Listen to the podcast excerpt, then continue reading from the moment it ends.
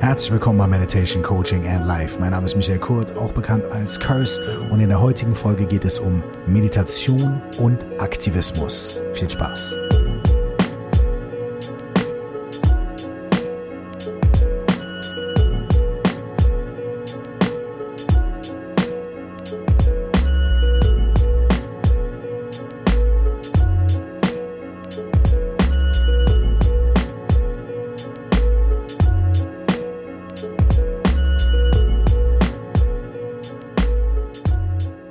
Willkommen nochmal hier bei Meditation Coaching and Life. Ich hoffe, ihr alle, wenn ihr zuhört, seid körperlich gesund und auch geistig in einer guten und ruhigen Verfassung, so sehr es uns in diesen verrückten Zeiten möglich ist.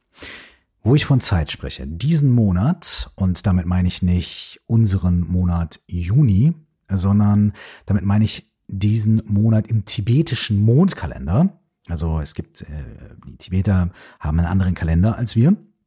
Und äh, da ist jetzt gerade der vierte Monat des des derzeitigen Mondjahres. Und dieser Monat wird Sagadawa genannt. Und Sagadawa ist der Monat, in dem wir die Geburt und die Erleuchtung und den Tod oder Parinirvana, könnte man sagen, also das Eintreten ins diesseitige Nirvana oder wie auch immer man das äh, übersetzen möchte, des Buddhas, das wird dort gefeiert. Und äh, das wird den ganzen Monat über gefeiert. Dieser Monat reicht vom 23. Mai bis zum 22. Juni 2020. Und diesen Freitag, also jetzt am 5. Juni, ist äh, Sagadaba Duchen. Das ist quasi der aller, aller wichtigste, äh, heiligste Tag für tibetische Buddhisten. Ich selber praktiziere ja im tibetischen Buddhismus. Ähm, mein Hauptlehrer kommt aus der Kamakaju Schule des tibetischen Buddhismus, eine der fünf Hauptströmungen des tibetischen Buddhismus und ähm, ich äh, erst fühle mich aber auch sehr einer anderen Linie verbunden, der Nyingma-Linie, das ist jetzt mal so für die Tibet-Buddhisten-Nerds unter euch. Auf jeden Fall, ich praktiziere im tibetischen Buddhismus und äh, deswegen hm, versuche ich natürlich so ein kleines bisschen auch zumindest immer mal mitzukriegen, okay, wir sind gerade irgendwelche speziellen äh, Feiertage oder sowas in der Richtung, um vielleicht einfach nur so kleine Erinnerungen daran zu haben, ein bisschen äh, an meine Praxis zu denken, ein bisschen ans Meditieren zu denken, ein bisschen was zu lesen, mich ein bisschen weiter fortzubilden und ein bisschen auf meine Dharma-Praxis zu achten. Also Dharma ist jetzt die Lehre des Buddhas, die, die, die Lehre der Wahrheit, die der Buddha äh, auf diese Welt gebracht hat. Und ich äh, würde deswegen gerne für ähm, die nächsten zwei, drei Sendungen auch einen Schwerpunkt auf buddhistische Themen legen. Und äh, das würde ich nicht nur gerne, das mache ich auch. Und da habe ich auch noch die ein oder andere sehr schöne Überraschung. Und auch die ein oder andere Überraschung, die mir, oh, also die mir, wenn ich jetzt schon dran denke, ein ganz, ganz großes Lächeln ins Gesicht zaubert. Denn ich konnte mich unterhalten mit einem mit äh, einem buddhistischen Lehrer, äh, konnte mich mit ihm unterhalten für diesen Podcast und habe einen Retreat mit ihm gemacht und er hat auch einen Podcast und ich empfehle seinen Podcast auch immer, wenn es darum geht, ähm, wo können wir uns Infos über Buddhismus holen oder was würdest du empfehlen?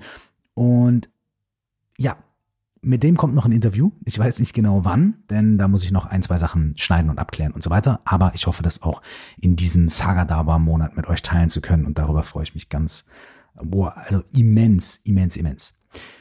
Seit einigen Tagen ist aber auch noch eine andere Sache sehr, sehr, sehr in meinem Geist und in meiner Wahrnehmung und in meiner Realität. Und das ist die derzeitige Situation in den USA, wo Menschen ähm, auf die Straße gehen, um zu protestieren und zu rebellieren gegen ein unterdrückerisches System. Und dieses unterdrückerische System, das gibt's nicht erst seit der letzten Woche, sondern das gibt es schon institutionalisiert in Amerika sehr, sehr lange und nicht nur in Amerika, sondern auch an vielen, vielen, vielen Orten der ganzen Welt gibt es politische Systeme, soziale Systeme, die wir uns irgendwie aufgebaut haben, die nicht gerecht sind, die nicht für gerechte Verteilung von Ressourcen, gerechte Verteilung von Mitteln an Menschen sorgen, sondern die dafür sorgen, dass manche Menschen überprivilegiert werden, manche Menschen auf der Strecke gelassen werden. Und da geht es dann auch gar nicht darum, wie schlau bin ich oder wie gut kann ich arbeiten oder sonst was, sondern da haben sich manche Sachen im System so strukturell verhakt, dass manche Menschen einfach aufgrund von dem Ort, wo sie geboren wurden, der Hautfarbe, mit der sie geboren wurden oder den Umständen, unter die sie geboren wurden, viel, viel schlechtere Startbedingungen haben und sich in einem ungerechten System wiederfinden. Manche Leute haben dann Glück, manche Leute haben nicht so viel Glück und diese Ungerechtigkeit, die entlädt sich gerade in den USA, da dort ähm, mal wieder ein Schwarzer durch Polizeigewalt gestorben ist. Und jetzt könnte man ja sagen, wie es bestimmt auch einige Leute tun werden, oder wenn sie nicht schon weggeschaltet haben in diesem Moment, könnte man ja sagen, hey, das ist doch hier ein Podcast, da geht's um Meditation. Und du hast doch gerade was von Buddhismus erzählt. Und der Buddha, der hat doch von Liebe gesprochen und von Ruhe und äh, von Positivität. Und hier geht's doch um Erleuchtung und um Om und Shanti und so weiter. Und warum muss man denn über solche Dinge jetzt sprechen oder warum muss man denn Negativität jetzt hier reinbringen? Und äh, ich glaube, jede Person, die sich ein kleines bisschen mit meinem Podcast auseinandergesetzt hat und jede Person, die sich ein kleines bisschen mit dem auseinandergesetzt hat, was ich tue und wofür ich zumindest versuche, ein kleines bisschen zu stehen oder womit ich mich beschäftige und was auch meine Meinung ist und was auch meine Sicht auf Meditation, Buddhismus und diese Dinge ist. Und nicht nur meine Sicht, sondern auch, glaube ich, das, was meine Lehrerinnen und Lehrer mir auch beibringen. Falls jemand von euch das mitverfolgt hat, dann werdet ihr euch wahrscheinlich nicht darüber wundern, dass ich das jetzt hier gerade thematisiere und dass mich das auch so sehr bewegt, als dass ich in diesem Podcast, in dieser Folge heute über beides sprechen möchte.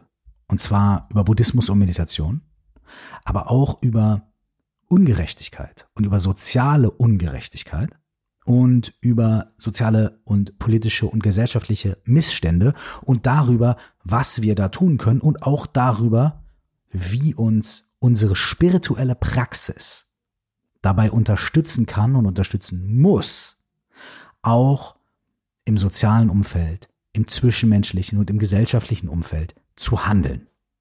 Es gibt ein schönes Zitat von einer Zen-Meisterin. Sie heißt Reverend Angel Kyodo Williams. Und sie hat, und ich übersetze das mal frei ins Deutsche, sie hat gesagt, wir meditieren nicht oder wir haben keine spirituelle Praxis dafür, dass wir die Welt um uns herum ausblenden und vergessen, sondern wir meditieren, wir praktizieren Buddhismus und wir praktizieren unsere Spiritualität dafür, dass wir unsere Kapazität dafür erhöhen, die Welt mit all ihren Facetten mehr wahrzunehmen und auch den Schmerz, der uns da begegnet, intensiver zu fühlen, ohne wegzulaufen, ohne wegzuschauen und ohne irgendwas zu ignorieren. Und dieser Satz und dieser Ausspruch, der steht für mich für das, was wir eigentlich mit einer spirituellen Praxis, die aber trotzdem verwurzelt sein kann und verwurzelt sein muss im Hier und Jetzt, in diesem Leben, in dem, mit dem wir uns hier beschäftigen, was diese spirituelle Praxis für uns tun kann und zu was sie beitragen kann. Der tibetische Lama Chögyam Trungpa hat, und auch hier übersetze ich wieder frei und zitiere aus dem Gedächtnis, hat gesagt, viele Menschen würden gerne eine Spiritualität praktizieren, die sie von sich selbst befreit. Ja, also die Leute würden gerne was machen, Meditation oder irgendwas anderes, äh, Channeling oder Yoga oder keine Ahnung, was auch immer. Sie würden gerne etwas machen, was sie von sich selbst befreit. Also was dazu führt, dass sie sich selbst und ihr Leben und ihre Probleme überhaupt nicht mehr wahrnehmen. Und stattdessen einfach in so einen Lala-Land abdriften.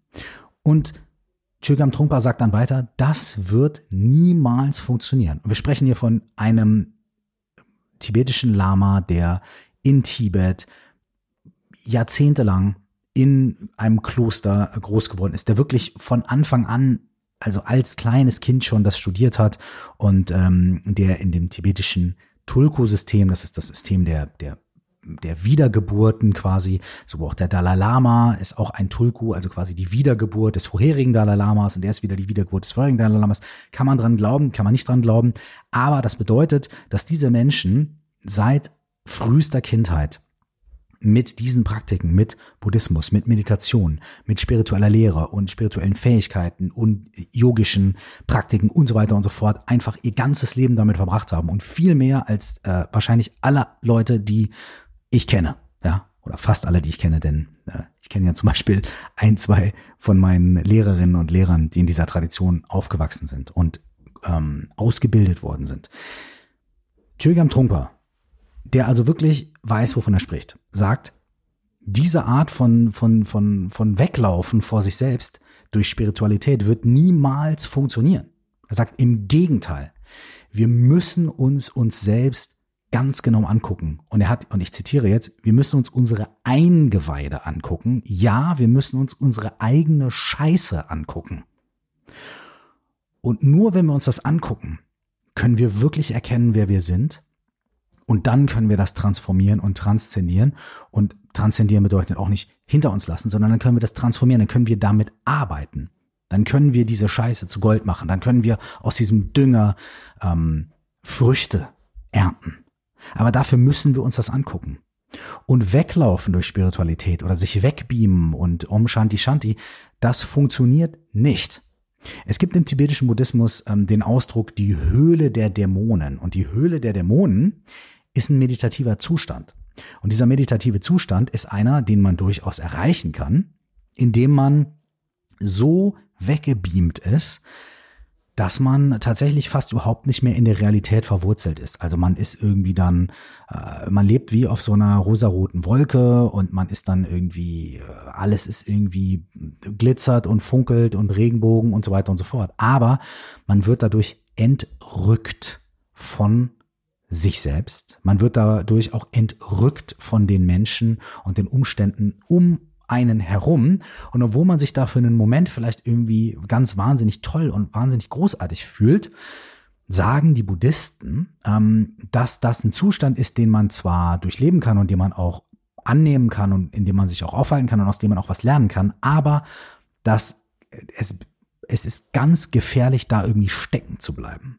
Denn das ist nicht das ist nicht die Erleuchtung, das ist nicht das Ende. Das ist nicht irgendwie, weil Erleuchtung ist nämlich nicht irgendwie nichts mehr fühlen und mit nichts mehr in Touch sein, sondern Erleuchtung ist das Gegenteil. Erleuchtung ist alles fühlen und mit allem verbunden sein und alle Schmerzen fühlen und das Leid von einem selbst 100% fühlen und auch das Leid und die Umstände von allen anderen Lebewesen zu fühlen.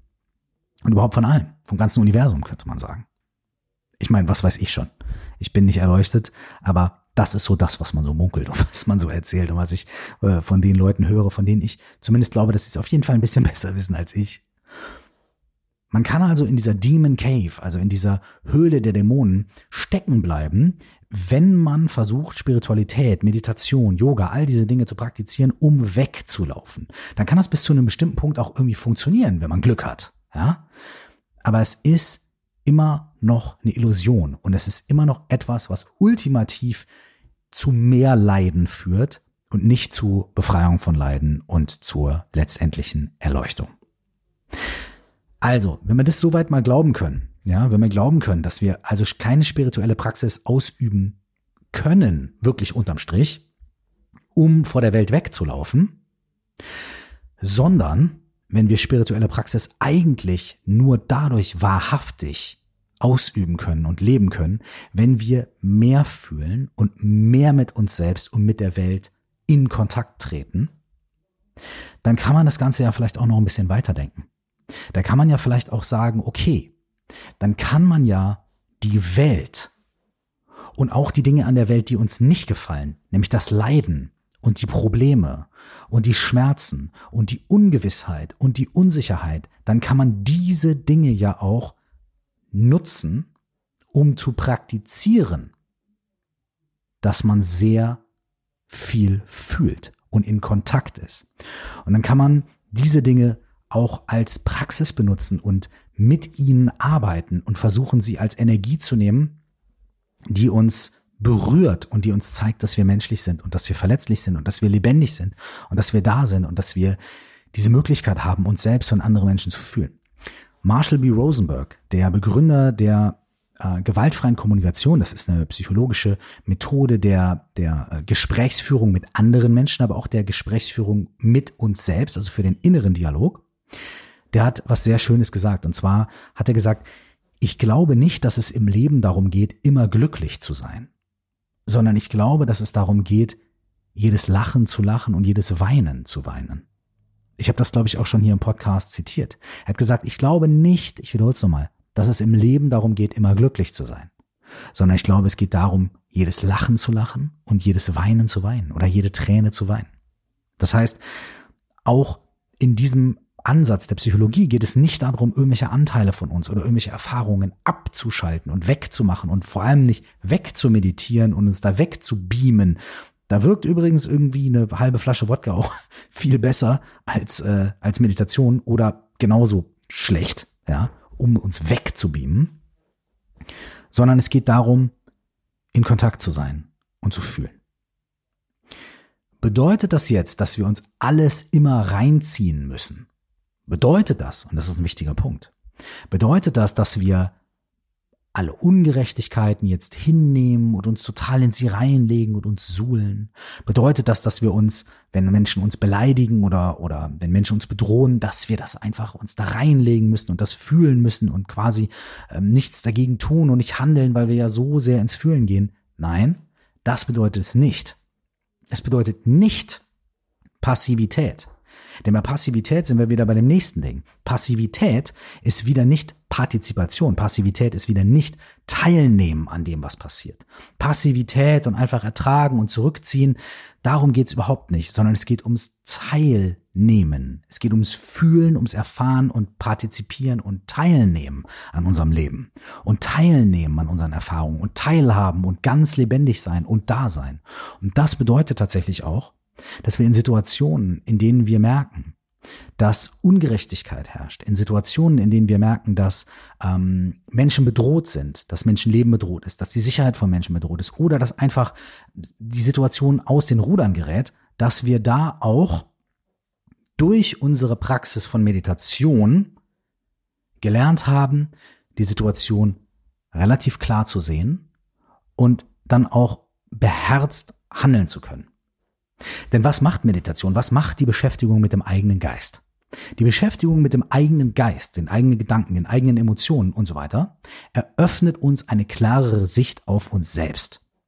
Und in dem Moment, in dem wir uns selbst, unsere Gedanken, unsere Emotionen, unsere Empfindungen, unsere Gefühle und die Art, wie unser Gehirn uns ständig unsere Realität konstruiert, in dem Moment, in dem wir das nicht nur intellektuell verstehen, wie das funktioniert, sondern das wirklich erkennen und durchdringen durch unsere Erfahrung, in dem Moment schlüsselt sich das Ganze so ein bisschen auf, wie bei Neo in Matrix, ja, wo er auf einmal den sieht, dass die ganze Welt um ihn herum programmierter Code ist. Ja. Ganz so krass ist es vielleicht nicht bei uns, aber wir haben einen kleinen Einblick da rein. Wir bekommen einen kleinen Vorgeschmack davon, indem wir nämlich unsere eigenen Gedanken besser entschlüsseln können, unsere eigenen Emotionen und Gefühle, wie die entstehen und so weiter, etwas besser entschlüsseln können.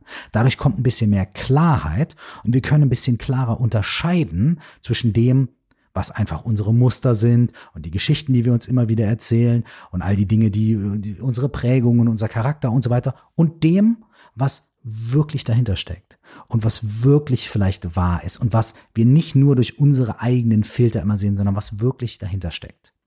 Ich spreche ja nicht von immer und ständig und pausenlos, aber ich spreche davon, dass wenn wir nur ein Prozent lernen, unsere eigenen Gedanken, unsere eigenen Gefühle, unsere eigenen Muster etwas besser zu erkennen, ein Prozent, dann gewinnen wir Freiheit. Wir gewinnen nämlich ein Prozent mehr Freiheit, bewusst zu entscheiden, auf was wir reagieren wollen, wie wir reagieren wollen oder ob wir bestimmte Dinge vielleicht nicht weiterverfolgen, bestimmte Gedanken nicht weiterverfolgen, bestimmten Impulsen nicht stattgeben. Das heißt, in dem Moment, in dem wir klarer sehen, erlangen wir ein kleines bisschen Freiheit. Und dann können wir vielleicht mit den Situationen, die das Leben uns zuwirft, auch ein ganz kleines bisschen klarer und freier umgehen. Wir können nämlich, das bedeutet nicht, dass wir bessere Entscheidungen treffen, also dass wir dann besser wissen, was los ist und irgendwie, äh, wer länger meditiert, der kann dann irgendwie drei Prozent erreichen und dann kann er die Entscheidung noch besser treffen als einer, der weniger lange meditiert oder irgendwie sowas in der Richtung oder sowas. Nee, nee, nee, darum geht's nicht. Sondern es geht darum, dass wenn wir uns selbst ein bisschen besser kennenlernen und uns selbst ein bisschen besser entschlüsseln, dann wissen wir zum Beispiel auch, wann wir in der richtigen Situation sind, um zu handeln, wann unsere Handlungen vielleicht irgendwie klar sind und deutlich sind oder wann wir sehr verwirrt sind und wann wir vielleicht besser kurz eine Pause machen und so weiter. Es geht also nicht darum, dass wir auf einmal die ganze Welt besser verstehen, sondern wir verstehen uns besser. Und wir verstehen unseren Umgang mit der Welt ein kleines bisschen besser und können dadurch für uns ein kleines bisschen bessere Entscheidungen treffen. Der zweite Aspekt oder ein weiterer Aspekt ist die Praxis von Mitgefühl. In dem Moment, in dem wir uns selbst ein bisschen besser kennenlernen und feststellen, wie oft wir uns selbst in Schwierigkeiten bringen und wie oft unsere Programmierungen uns Schwierigkeiten bereiten und wie oft wir überhaupt nicht wissen, was los ist und wie oft wir leiden, weil wir so konfus sind und so weiter. In dem Moment können wir vielleicht auch erkennen, dass es allen anderen Menschen und allen anderen Lebewesen genauso geht. Und in dem Moment entwickeln wir vielleicht Mitgefühl für andere Menschen auch und ein bisschen mehr Rücksicht und ein bisschen mehr Geduld und ein bisschen mehr Humor. Vielleicht, vielleicht ist es so. Und dann haben wir ein bisschen mehr Klarheit und ein bisschen mehr Mitgefühl. Und dabei ist Mitgefühl sogar noch wichtiger. Denn Mitgefühl können wir auch praktizieren, wenn wir merken, dass wir keine Klarheit haben. Und dann greift das Mitgefühl umso mehr, weil wir merken, ich habe keine Klarheit. Puh, okay, Kenne ich, weiß ich. Und jemand anders hat vielleicht auch keine Klarheit. Okay, alles klar. Und dann können wir ein kleines bisschen sanfter und mitfühlender mit uns selbst und mit anderen umgehen.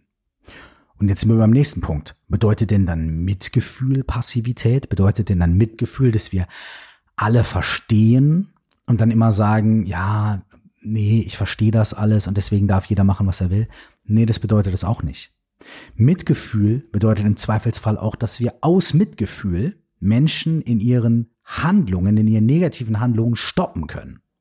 Es gibt so eine Geschichte vom Buddha, bevor er der Buddha geworden ist, also in einem vorherigen Leben quasi. Ja, ähm, da gibt's so eine ganze Ansammlung von Geschichten, die Jataka-Geschichten, in denen von den vorherigen Leben des Buddha berichtet wird, bevor er quasi in dem Leben als Prinz Siddhartha äh, das erfahren hat, was wir jetzt heute als Erleuchtung kennen und so weiter und was wir jetzt auch in Saganaba feiern, um mal den Bogen zum Anfang zu schlagen.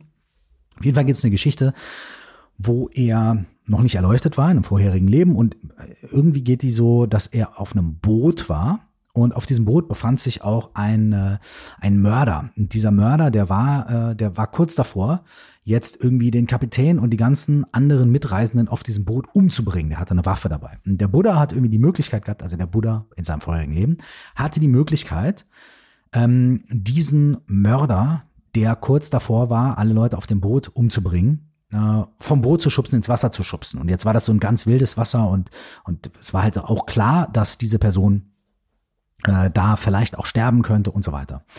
Und er hat in dem Moment die Entscheidung getroffen, das zu tun und das in, jetzt sind wir in sehr buddhistischen, äh, sehr, sehr buddhistischer Terminologie, das schlechte Karma, ähm, diesen Menschen zu töten, ähm, hat er auf sich genommen, um die anderen Mitreisenden in diesem Boot quasi zu retten und zu schützen. Also er hat zum Beispiel gesagt, so, okay, ich weiß, das ruiniert mich für 100.000 Lebzeiten, dass ich jetzt diesen, diese Sache hier begehe, aber aus Mitgefühl den anderen Leuten gegenüber hm, versuche ich das Schlimmste zu verhindern.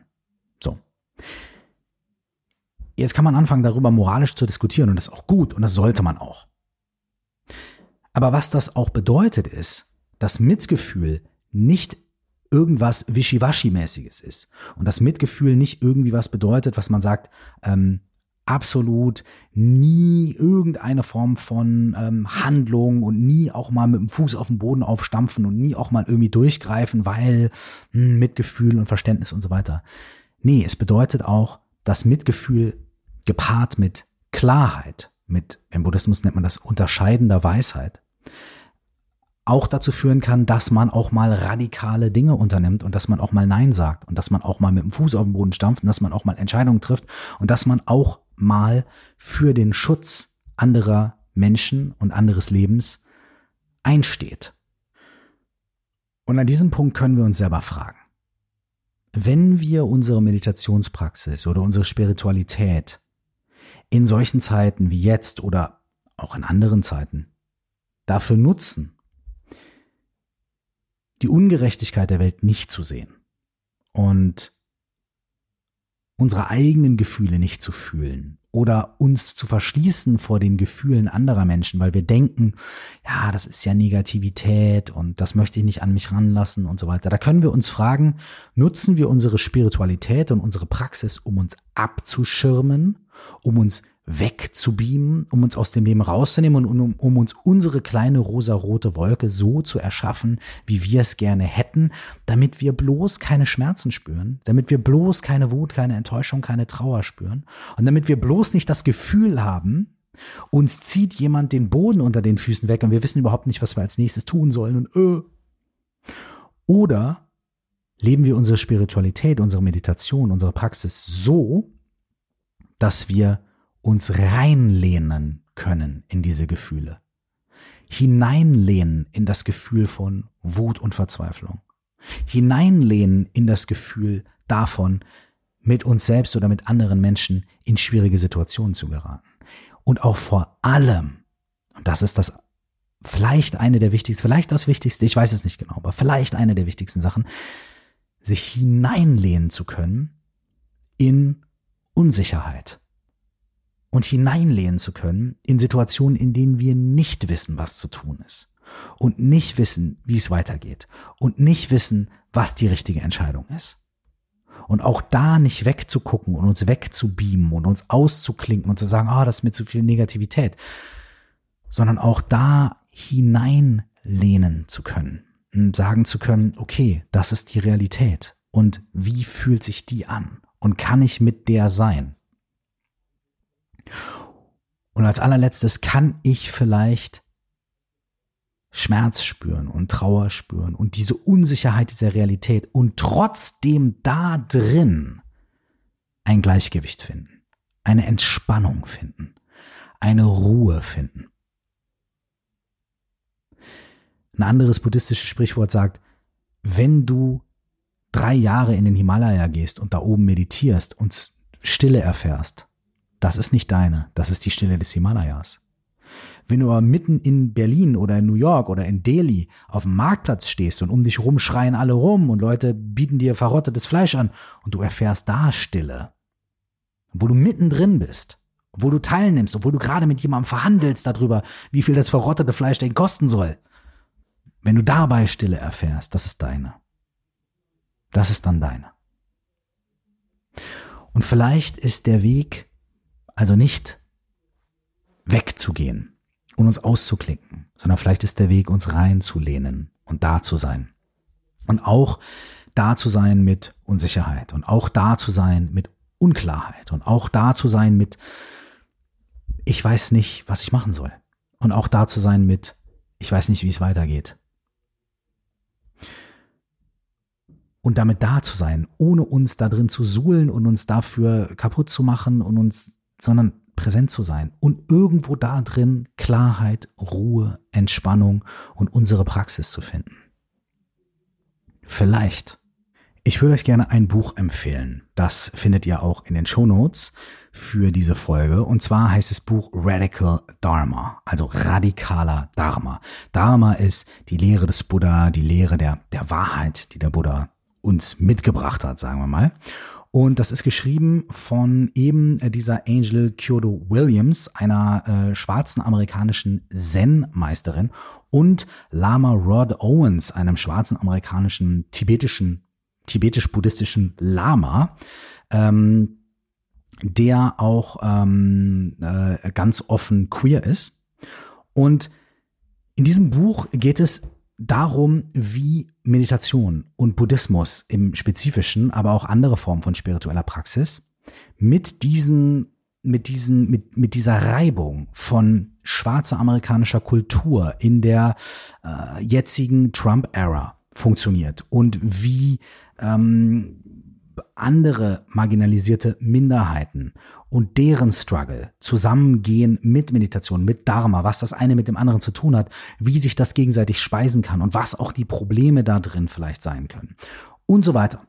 Und es ist echt ähm, für mich und vielleicht auch für einige andere von euch auch kein leichtes Buch und es ist auch herausfordernd, aber es ist unglaublich anregend. Und es ist was, was ähm, die Dinge, die ich versucht habe, hier so im Ansatz irgendwie zu formulieren in dieser Podcast-Folge, ähm, nochmal viel krasser beleuchtet und auch nochmal anders auf den Punkt bringt. Ich kann euch das empfehlen. Es gibt dieses Buch zurzeit nur auf Englisch, als Hörbuch, als E-Book und als normales haptisches Lesebuch. Und Lama Rod Owens ähm, hat auch ein neues Buch, was am 16. Juni erscheint. Es heißt, gibt's auch bisher nur den englischen Titel Love and Rage. Und hier wird's auch interessant. Also Liebe und Rage, Liebe und Wut. Love and Rage, the path of liberation through anger. Der Pfad zur Befreiung durch Wut. Wie gesagt, das ist ein, ein, ein ein Lama aus dem tibetischen Buddhismus, wo Wut und all diese Dinge überhaupt nicht als schlechte, negative Dinge dargestellt werden, sondern wenn wir sie klar erkennen und wenn wir die Energie, die in ihnen liegt, klar erkennen, transformieren und nutzen, sind all diese Dinge, die wir vielleicht auch als schlecht bezeichnen oder all diese Gefühle, die wir nicht fühlen wollen, absolut direkte Wege zur Erfahrung, zur Erleuchtung und zur Klarheit. Zu beiden Büchern stelle ich euch die Links in die Show Notes und wenn ihr möchtet, könnt ihr das natürlich auch googeln. Lama Rod Owens und Angel Kyodo Williams. Die beiden Bücher heißen Radical Dharma und Love and Rage. Vielen Dank, dass ihr heute wieder am Start wart. Vielen Dank fürs Zuhören und vielen Dank, dass ihr bei mir wart und vielleicht auch mitgedacht habt und mitgefühlt habt und vielleicht auch das Gefühl habt, ja, oder vielleicht auch das Gefühl, nein. So oder so, wenn ihr möchtet, lasst uns in Dialog gehen. Schreibt mir eine Mail an coaching at curse.de oder an meine ganzen Social Media Kanäle, die hier im Abspann auch noch zu hören sind. Wir hören uns nächste Woche wieder, garantiert. Und ihr könnt euch gemeinsam mit mir auf den speziellen Gast freuen, äh, der hoffentlich in einer der nächsten Folgen erscheinen wird. Und ähm, ich habe auch noch zwei, drei andere sehr, sehr, sehr spannende und auch nicht unkontroverse Themen ähm, im Bereich Buddhismus. Für diese nächsten Wochen Sagadauer. Alles Liebe und bis wir uns das nächste Mal hören, nur das Beste. Ciao.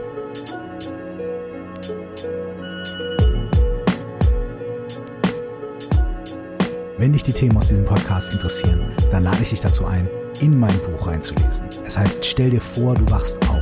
Die 4O plus X Methode für mehr Präsenz und Klarheit im Leben und ist erhältlich als broschiertes Buch, als E-Book und als Hörbuch.